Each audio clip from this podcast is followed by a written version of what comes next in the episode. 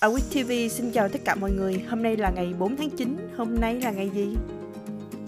Ngày sinh của ai?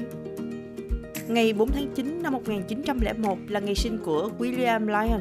Ông là doanh nhân người Anh, ông đồng sáng lập hãng xe Jaguar. Cũng vào ngày này năm 1981 là ngày sinh của Beyoncé Knowles, nữ ca sĩ người Mỹ. Cô đã bán hơn 100 triệu đĩa đơn và hơn 60 triệu đĩa với nhóm nhạc Destiny Child. Beyoncé trở thành một trong những nghệ sĩ âm nhạc bán đĩa nhạc chạy nhất. Cô còn giành 24 giải video âm nhạc của MTV, nhiều nhất trong giới nghệ sĩ. Ngày mất của ai? Lloyd Cafecadena, anh sinh ngày 23 tháng 9 năm 1993 và mất ngày 4 tháng 9 năm 2020.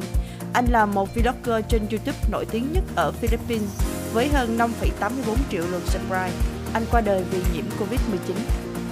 Sự kiện Ngày 4 tháng 9 năm 1774, nhà thám hiểm người Anh James Cook trở thành người châu Âu đầu tiên khám phá New Caledonia. Thành phố Los Angeles được thành lập vào ngày 4 tháng 9 năm 1781. Ngày 4 tháng 9 năm 1972, Mark Spitz trở thành vận động viên đầu tiên giành được 7 huy chương tại một Thế vận hội Olympic. Cũng vào ngày này năm 1998, Larry Page và Sergey Brin thành lập Google như một công cụ tìm kiếm web từ khi còn là sinh viên Đại học Stanford.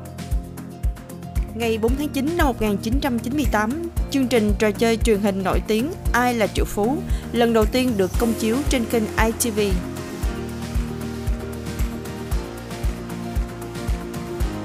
Xin chào tạm biệt mọi người, hẹn gặp lại mọi người vào chương trình kỳ sau.